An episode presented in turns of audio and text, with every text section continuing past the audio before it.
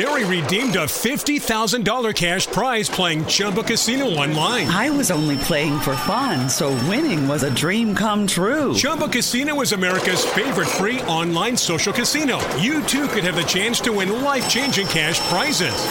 Absolutely anybody could be like Mary. Be like Mary. Log on to ChumbaCasino.com and play for free now. No purchase necessary. Void where prohibited by law. 18 plus terms and conditions apply. See website for details. The voice in the preceding commercial was not the actual voice of the winner.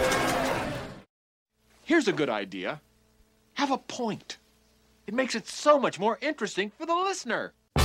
You're listening to Getting to the Point, the business reinvention podcast from Big Small. In this series, we hear inspiring stories from those who've cut through complexity and confusion to redefine their brands and businesses. Welcome, David. Thank you very much for talking to us on Getting to the Point. Um, first of all, if you could just give us um, a little uh, description of yourself. Uh, you're probably talking to me because for the last 20 years, I've worked for three FTSE top 20 companies and been responsible for building their brands. Um, so I guess I'd style myself as experienced in brand building. And one of the things I've learned, all three of these companies being in the service business, is the most important thing is to build the brand inside out. So everybody who works in the company and everybody who's delivering on the customer value proposition has to understand what it is. It has to resonate with them and you have to get them excited about it. And in order to do that, um, you have to know how to keep things simple. My favorite Steve Jobs quote was more or less something like, "It's complex keeping things simple." Because you know, to simplify, you have to go through lots of work to get to the point, um, and to get to the point is one of the things I've learned along the way to do more crisply than I have just done. But you're warming me up, so will forgive me for that. no, that's a fantastic start. So you've um, previously said that um, you had to actively campaign to ensure RBS brands had a point of view. Could you tell us a bit about um, what that campaigning involved? Well, I mean, I think you know when I joined RBS, I had the great joy, and I recommend it highly to anybody who's building their career. Whatever you do along the way, find a job that means that when you change jobs, you have to do gardening leave. And I couldn't start at RBS. I was being paid by my old employer, but was for the three months on gardening leave. And so I enjoyed my time off had time to relax, but also time to look at RBS from the outside and think about it. And actually, the first thing I could see that inside RBS were several customer facing brands. The most notable one, of course, is the Royal Bank of Scotland, the customer facing brand in Scotland. And actually, what customers call that bank when they bank with it is the Royal Bank. They don't call it RBS. RBS was an invention of the marketing folk and the leadership of the Royal Bank of Scotland back in the early 2000s when they wanted to go global. And when they wanted to go global, they did all the things that you do to simplify. Royal Bank of Scotland's a bit of a mouthful. Let's call it RBS. Let's make sure the name gets out and about. Let's make sure we sponsor the right things. Fred Goodwin being a fan of Formula One, that led to a Formula One sponsorship, Fred being a golfer, etc. So the RBS brand building when they had global brand ambitions was brilliantly done, actually, back in the early 2000s. What went wrong was the business couldn't live up to it. So when the bank collapsed in 2008 and the state had to bail the bank out, what the next 10 years was about was recovering the bank, getting it back onto a firm footing, building up the capital, sorting out all the legacy problems. And as everybody unraveled the business, the thing that they hadn't done was to unravel the global brand. So I spotted all of that from the outside, not rocket science, by the way. What is tricky is to arrive in a company and say, we need to stop talking about RBS, we need to rebirth the brands that the customers deal with. So in Scotland, the Royal Bank of Scotland, in England and Wales, NatWest, in the island of Ireland, Ulster, and for the well heeled Coutts. Uh, and actually, what we focused on was how we were going to rebirth those brands. So, another thing I spotted on the outside. I've not never quite got to the bottom of why this was, but let me go with with the interests of efficiency. What they used to do before I got there was make ads, and if you were in Scotland, you'd see one of my favourite ones actually was a beautiful little mortgage ad um, with Jack, young boy, you may remember it, very nice. Jack talking about his mum being pregnant, the house they were going to buy, and it was all very emotional.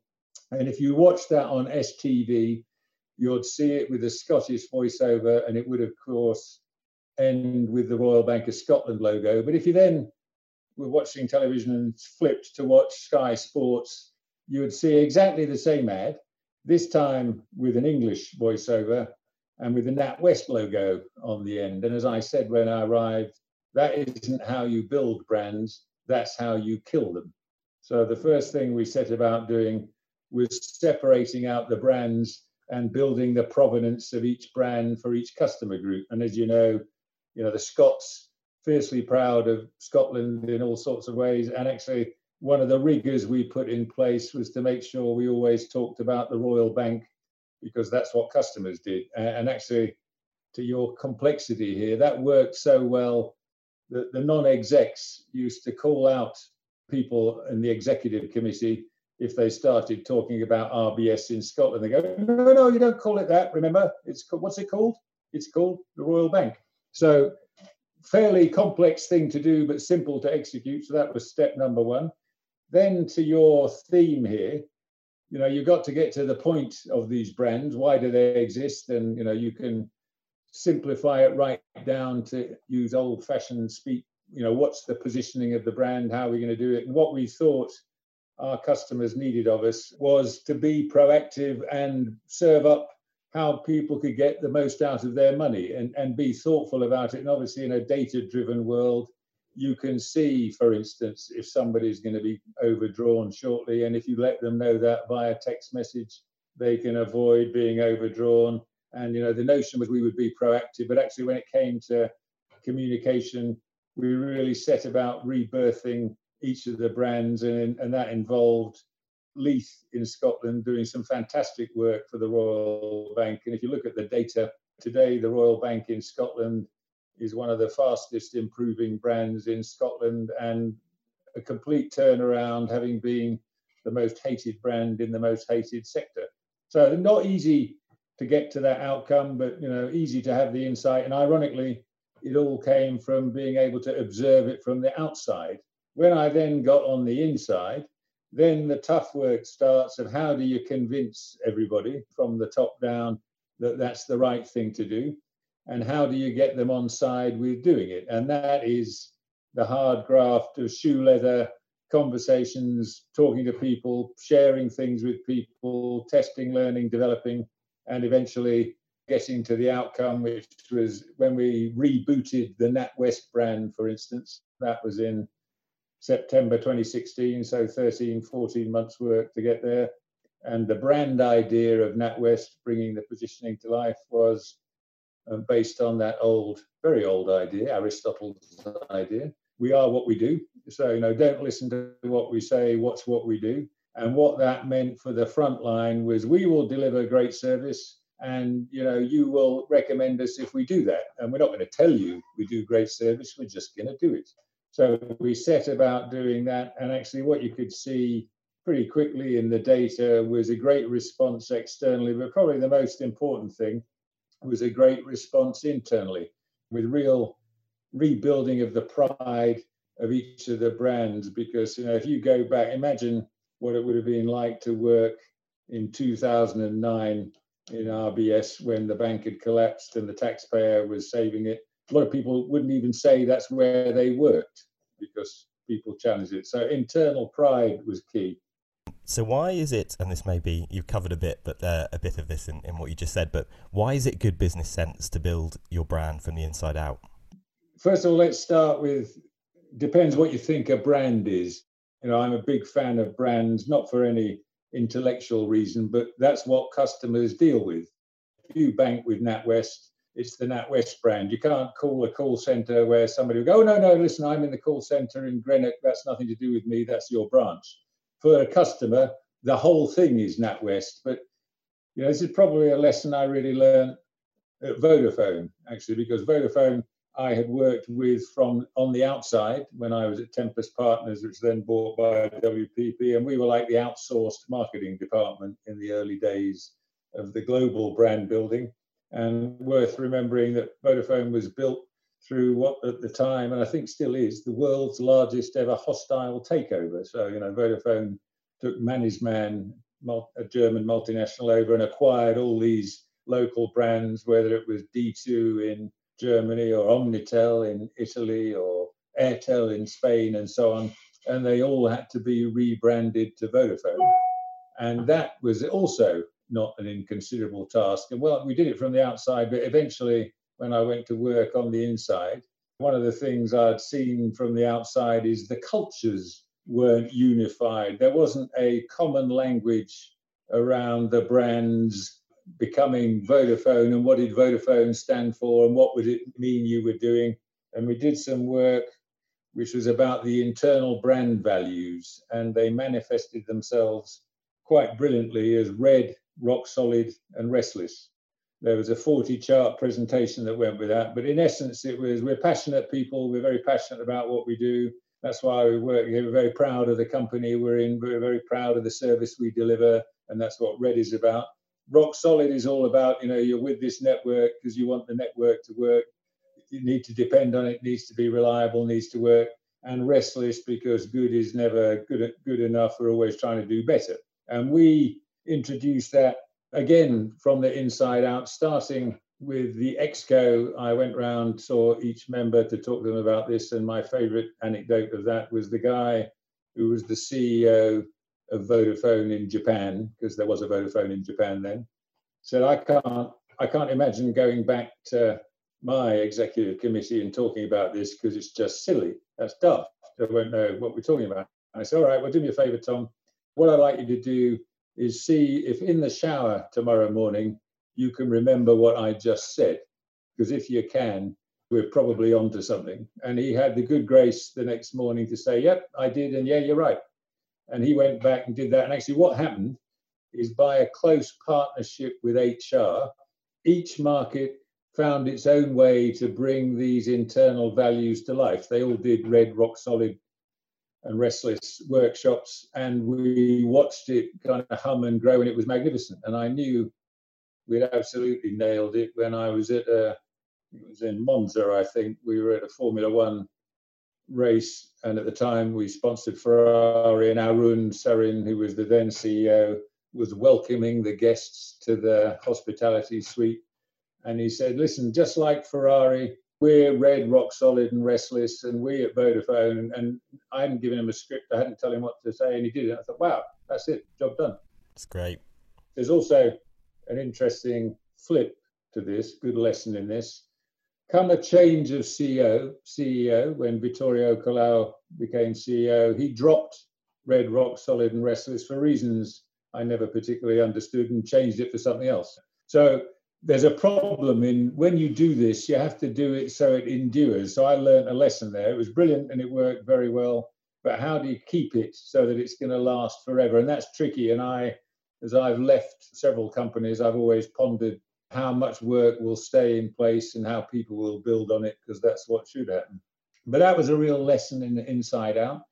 Clockwise forward to NatWest again and RBS. You know what we did there was a lot of leadership work with the teams, explaining in workshops. This is what we're trying to do. This is why. What does it mean for you? Give us feedback. And obviously, what's happened in the trajectory of my career is technology has become the great enabler of all of this. And actually, as I've been watching COVID through the lens I'll describe as slow living, I mean, I didn't intend to retire to enjoy the benefits of COVID, but that's how it happened. You know, I stopped full time work at the end of March, so I haven't lived the Zoom nightmare that all you fine, lovely people listen to this app.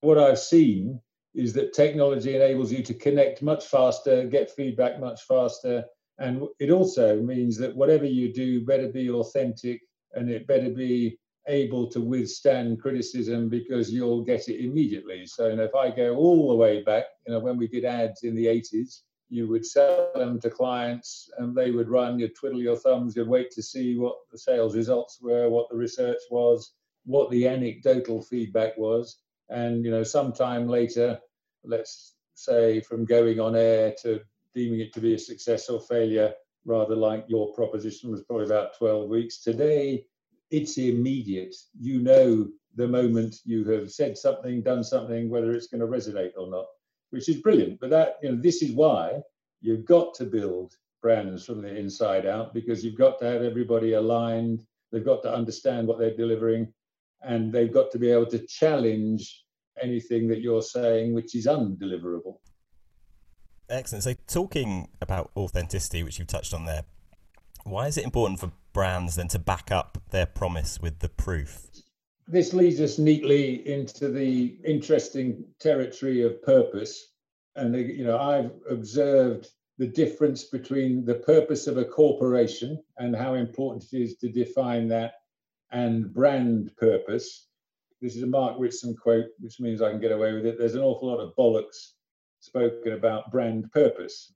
You can't speak nonsense about corporate purpose because that's now subject to corporate governance in a very different way.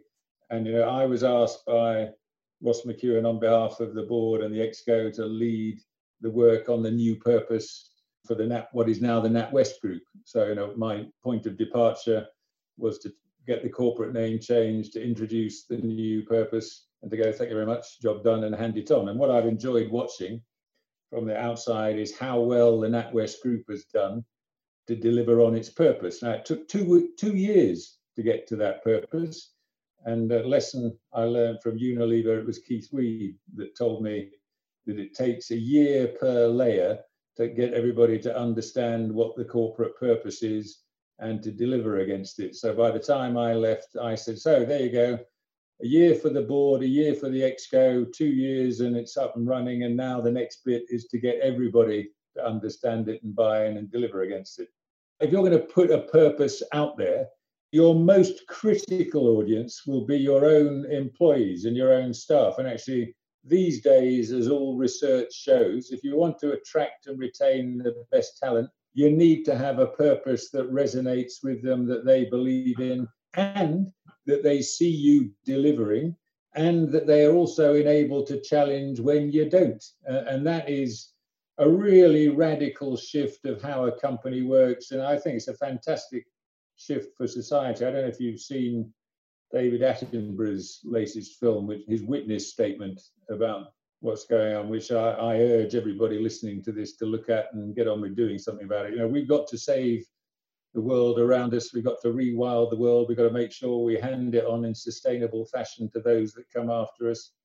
And what that means for a bank, for instance, is shifting the investment portfolio from fossil fuels to new sustainable fuels that are friendlier to the planet. And if you're a supporter of some of the biggest fossil fuel companies in the world, nudging them gently to start shifting and look at the shifts that you know we've all read about BP and Shell making, which is good to see, but everybody needs to hurry up and do it. So the role of corporate purpose is really, really significant. Larry Fink, um, who is the CEO of BlackRock, one of the biggest investors in the world, sent a letter with wonderful serendipity, arrived on Ross McEwan's desk the same day I arrived with the work plan about how we were going to approach getting to the corporate purpose. And that was two and a half years ago now.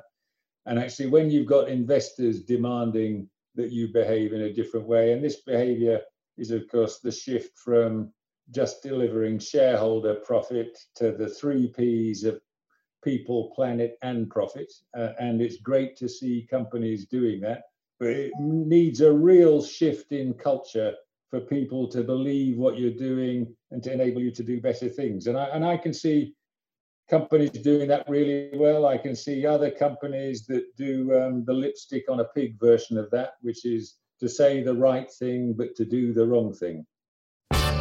You're listening to Getting to the Point, the business reinvention podcast from Big Small.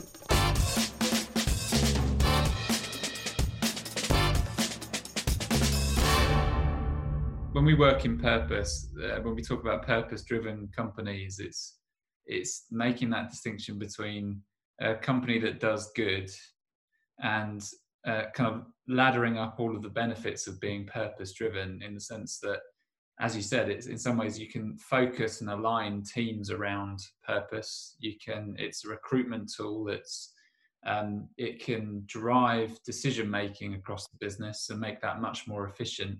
So ultimately, you end up with a single minded, wholehearted brand, which is the thing in a world full of stuff, which is, is the thing everyone's aiming at. So actually, I wonder if there's a, that's a point of view, but I wonder if you had a, a thought on what purpose driven business looks like and that it's much more than doing good.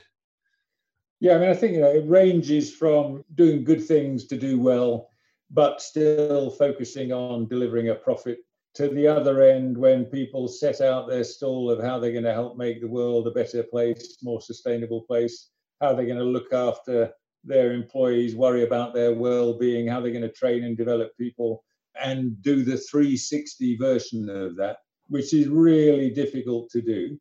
And if you take the gold standard is Unilever and their sustainable living plan. You know, they've been at that for 10 years.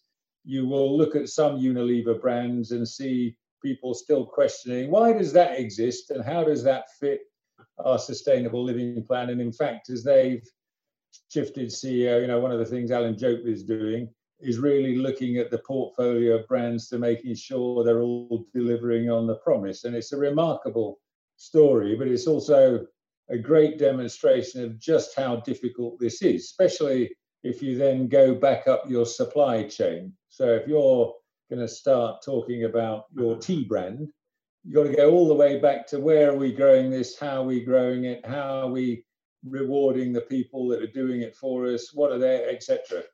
And actually, it's detailed, complex work, but it's really, really significant. Takes time, takes commitment, takes governance and oversight, um, but it's what the world demands now. And actually, I'm not sure it's what consumers demand just yet. I think if it was back when I was at Barclays and we were doing the purpose work there, I remember listening to the CEO of H&M, fantastic purpose-driven company, and he was showing a whole line of clothes that were developed in totally sustainable fashion with the supply chain thought about, which of course had a premium attached to them because of the price at the time. And the question was, so are you finding they're selling better than the other ones? To which the answer was the wonderfully poignant, not yet.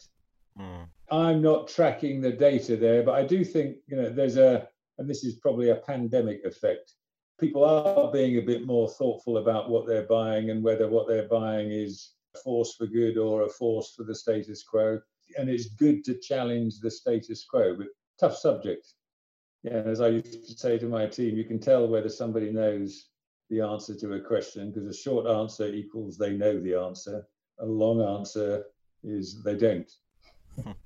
so I, I, I, think this is a tough. It's a great question, but there is no simple answer to it. It's a, it's a long grind to get there, but it's a really really important one. You know, if we we look back at Barclays for a minute, mm. my point of entry for Barclays was when Bob Diamond became the CEO, and Bob Diamond had previously run what he called Barcap, the investment bank, the Barclays Investment Bank, and had been a fierce advocate of the need to keep all the business units separate and effectively separately branded with separate positionings, even though they were all called Barclays in some way or another. And of course, when he became the CEO, was absolutely classic poacher turned gamekeeper and wanted to build one brand. So my job was started by, you know, we're going to need one set of brand values. So remember, I took my Vodafone learning in there and thought we should do that. HR had decided with my prompting that I would be put through the induction day of each of the six businesses that made up the Barclays empire. And I sat there taking notes this was through January, February, March. And when I arrived at the Exco in April and said, So, you know, just to let you know how this is going, you want one set of values. Bob, you told me that these were the five values on which Barclays is going to be built. They're actually the values that I heard when I went to the investment bank. But I also heard these other 30, which are being used in other bits of the bank. So we don't have the commonality of values that people are operating to. That means we're not going to be able to have the commonality of purpose. So here's what we should do to get to that. And we started doing that work in April 2012, again in partnership with HR. But in early July 2012, as students of financial services will know, Barclays achieved um, the first, I think, in corporate history, which was the CEO, the chairman, and the COO were all mislaid across one weekend. And when we came into the office on the Monday, thinking, what should we do now? Now Bob has gone, the chairman had actually come back to start the pursuit of a new CEO. And HR said, well, we need to stop this work because it's all too painful. I said, no, no, no, we need to really get on with this work because whoever the new CEO is, he or she is going to need this work. And I went to the ExCo sponsor of this work to say a bit of a disagreement between me and HR. Uh, I think we should get on with it. They think we should stop it. What do you think we should do? To which the sponsor of the ExCo said, Yeah, you should get on with it. And that gentleman was Anthony Jenkins, uh, who became the CEO in September. And then off went the values, up came the purpose, and that was all great. And when I left to join RBS, that was still in place. But not long after I left, Anthony left too. And I think the first thing the incoming regime did was to take down the values that were in the reception and stop the purpose and start it all again, which is a bit of a shame because to go back to what we already talked about, if you're working for a company, you're sitting there going, hang on a minute, I really, I understood those values. I really like them. And I really like the whole notion of the purpose, helping people achieve their ambitions in the right way. So why are we dropping that? And actually regime change is not a good enough answer, actually. So you know, I'm, I'm glad I wasn't there to have to say, oh, we're dropping it because the new regime don't like that, they want a new one. But that is the dilemma because what the world demands today, in the same spirit of sustainability, is companies who know why they exist, know what they're doing, know how they're doing it, and consistently deliver against it, because that's the role of sustainable purpose. And I think that's what we're seeing. But you, as you guys know, when you're engaged to do this stuff with people, uh, problem number one is aligning all the different bits of the organization and making sure the silos lined up and the delivery is done. And as I've said before, that's not easy, but you can simplify it through great engagement, great clarity of communication, and willingness to take feedback. So, in your 20 years, the world has become more complex um, and people's lives are kind of full of full of stuff. So so getting to that simplicity and, and getting to the point and, and for the outside world to understand the point of a, of a brand. Has that raised well? Has that raised the importance of simplicity um, throughout? You know, from the beginning to now, throughout your career. Yeah, yeah, I, I think it has. I also think you know it's always important to remember that customers don't love brands as much as we folk who build brands do. And the day that you wake up, you know, go, I wonder how everybody's doing, loving, you know, filling brand X today. The answer is they're not.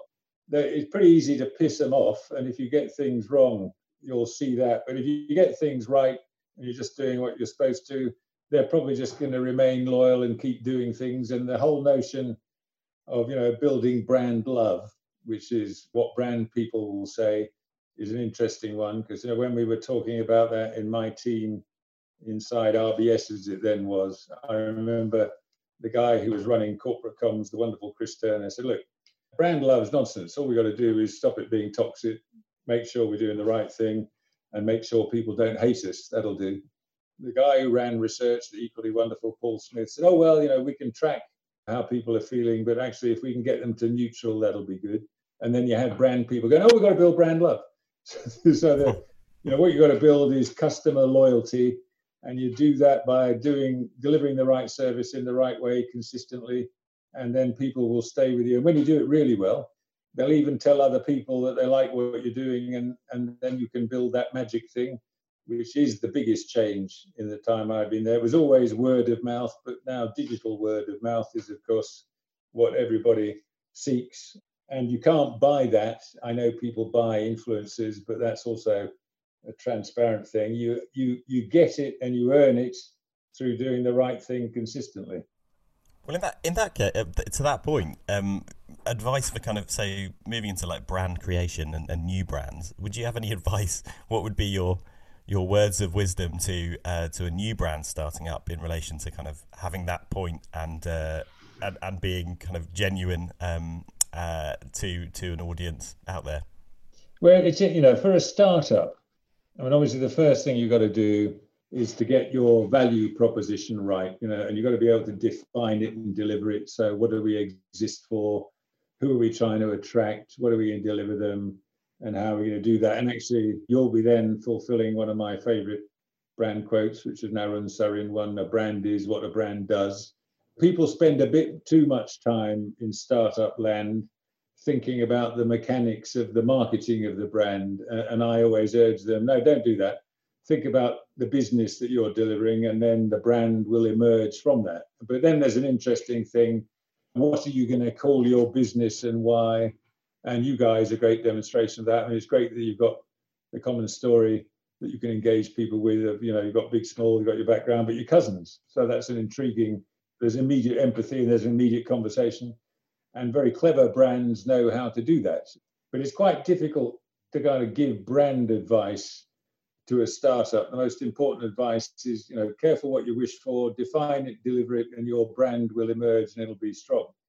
These days, you need to be clear on what your brand is, what it stands for, and how it delivers. And this is the real point. You know, the point of enduring success is the clarity of what's the delivery here and the definition of it and that is you know brand is what it does you better make sure you're doing it the right way and then you will endure helping brands to get to the point because there's so much unnecessary complexity around brand and marketing strategies but where do you where do you think that complexity comes from well i mean a lot of it is to do with if you go back before the digital age fully arrived i'm very good mates with mark sherrington one of the founders of Added Value, and they they had a great business. These are ex Unilever marketeers who started their own business to help marketeers build their brand strategies and their brand frameworks.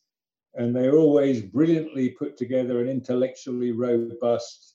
But what they sometimes missed was whether anybody could bring that to life. One of the things that drove Mark nuts is they'd do all this beautifully crafted work it would then be handed to an advertising agency who would ignore it and do something entirely different. Now, it, how you join it all up and how you deliver is the tricky thing, and how you simplify the intellectual bit. You've got to do the work. I mean, let me just be clear about that. I'm not advocating you skip straight over it, but there's no point. You know, I used to coach my leadership team. One of my, the lady who ran business marketing, the wonderful Maid McMahon, first time she came with a deck to share it with me that she was going to share with the business leadership of the business. It was like 26, 28 PowerPoint charts, all very clever, all very detailed. I said, no, you've got to do it in one chart. Now, have the other 25 so that they can see that you've done your homework and you can show how you've worked out the maths. But all of this boils down to these four points, doesn't it? Put that on one chart, start with that, and then have the conversation around the rest of it. But uh, as I say, it, this is like, you know, do you remember maths teachers used to say, you've got to show your workings out. I mean, the same is true in marketing. You know, where, how did you scope out the market? What did you do to understand the competition? How did you understand the challenges ahead and how and etc. But you know, the answer is X is what people usually want to see. They don't want the PowerPoint charts that go into immense detail, but it's hard work to get there. There's bits that I'm ambivalent about here because obviously, as I reflect back on the things I've done, the things I could have done better. This is an interesting area because I was given the feedback once in the bank in one of the 360 things that people really enjoy the output, but you know they'd, they'd like a whole lot more if I could kind of show them how I got to the answer because they they thought I was being an intuitive marketeer, not a data-based one. To which I was probably at the time I would have been, come on, come on, I know this stuff. Let's just get to it. Here's what we're going to do and actually you, you, do need to take people with you on the journey is the key learning here and you must have the empathy to understand that some people need different things some people like the show me the workings out show me the data show me how you got to this answer show me the role of research go through the whole thing and then show me the answer other people want to cut to the chase and you've got to mix and match and there is the complexity of keeping it simple but you know simplifying is not the same as simple I think that's it. I've just butchered an Einstein quote. Mm. We're kind of uh, was getting slightly onto onto the personal side and kind of whether you um, I know you've talked about slow living um, uh, in the last few months, um, but have you now? Do you think you know, uh, as you said you're in a reflective mood? Have you found? Do you think you found your point? Oh, this is a fantastic question. Yes, I mean, one of the things I've really enjoyed is helping people grow and develop. And if I look at the number of people that were kind of juniors working with me and where they are now, um, I take immense satisfaction thinking, oh, I might have helped them learn a bit and grow and develop along the way. So my point is to share what I have learned and simplifying what I've learned into useful ways so that other people can benefit from it and not have to make the same mistakes I did is probably something um, which gives me real purpose. I think that's an incredibly good point and uh, probably the best uh, best we've had yet. That's uh, yeah, it's really quite nice and, and lovely and inspiring. Um, I mean, just as a fun last question, um, I wonder about because you're talking to a startup agency, uh, and then we were going back to your old days at Saatchi and Saatchi in the 80s, and um, one, I suppose that must have been a bit of a ride. Are there interesting s- stories from that period? But and maybe it's a separate question as to any advice for a, a kind of small agency looking to get big, or well, I mean, I think uh, so two different things. Maybe there's a reflection on the Saatchi 80s, funny story, anything from there, and then advice for big small. Yeah, I mean, I think you know when when I was lucky enough to get my job back in March 1983 at Saatchi and Saatchi in Charlotte Street. It was a rabbit warren of an agency, and if you walk around the inside of it, down the back of uh, it was parallel to Warren Street to go to the research department, past the production guys. Up on one of the corridor walls was this is Saatchi and Saatchi. It was either nothing is impossible or everything is possible. I can't quite remember, but it, that whole thing where everybody believed you could make anything happen and you should be passionate about it and the power of creativity to solve problems. And if somebody wanted a poster up the next day, you'd find a way to do it, even if the production process was longer. And that, that the whole ethos of that Saatchi and Saatchi was we can do anything here, and you know we will get it done for you, Mr. and Mrs. Client. And actually, that belief in the power of creativity is what I learned there, and actually the power of positivity and the power of believing that you can make things happen and not taking no for an answer and not allowing people say i can't you can't do this you can't do that.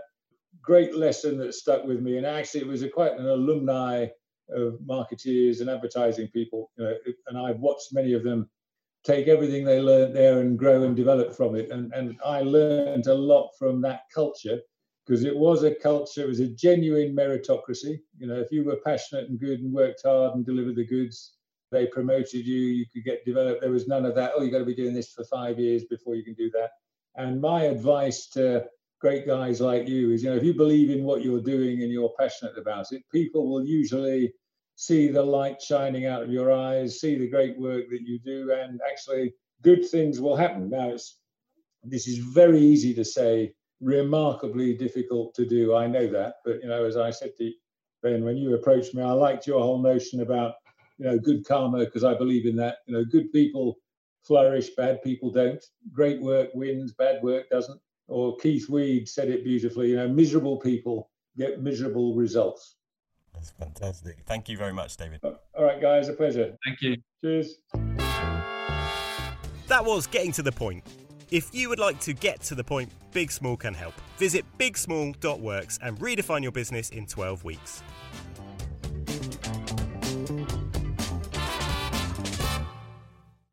Mary redeemed a $50,000 cash prize playing Chumba Casino online. I was only playing for fun, so winning was a dream come true. Chumba Casino is America's favorite free online social casino. You too could have the chance to win life changing cash prizes. Absolutely anybody could be like Mary. Be like Mary. Log on to ChumbaCasino.com and play for free now. No purchase necessary. Void where prohibited by law. 18 plus terms and conditions apply. See website for details. The voice in the preceding commercial was not the actual voice of the winner.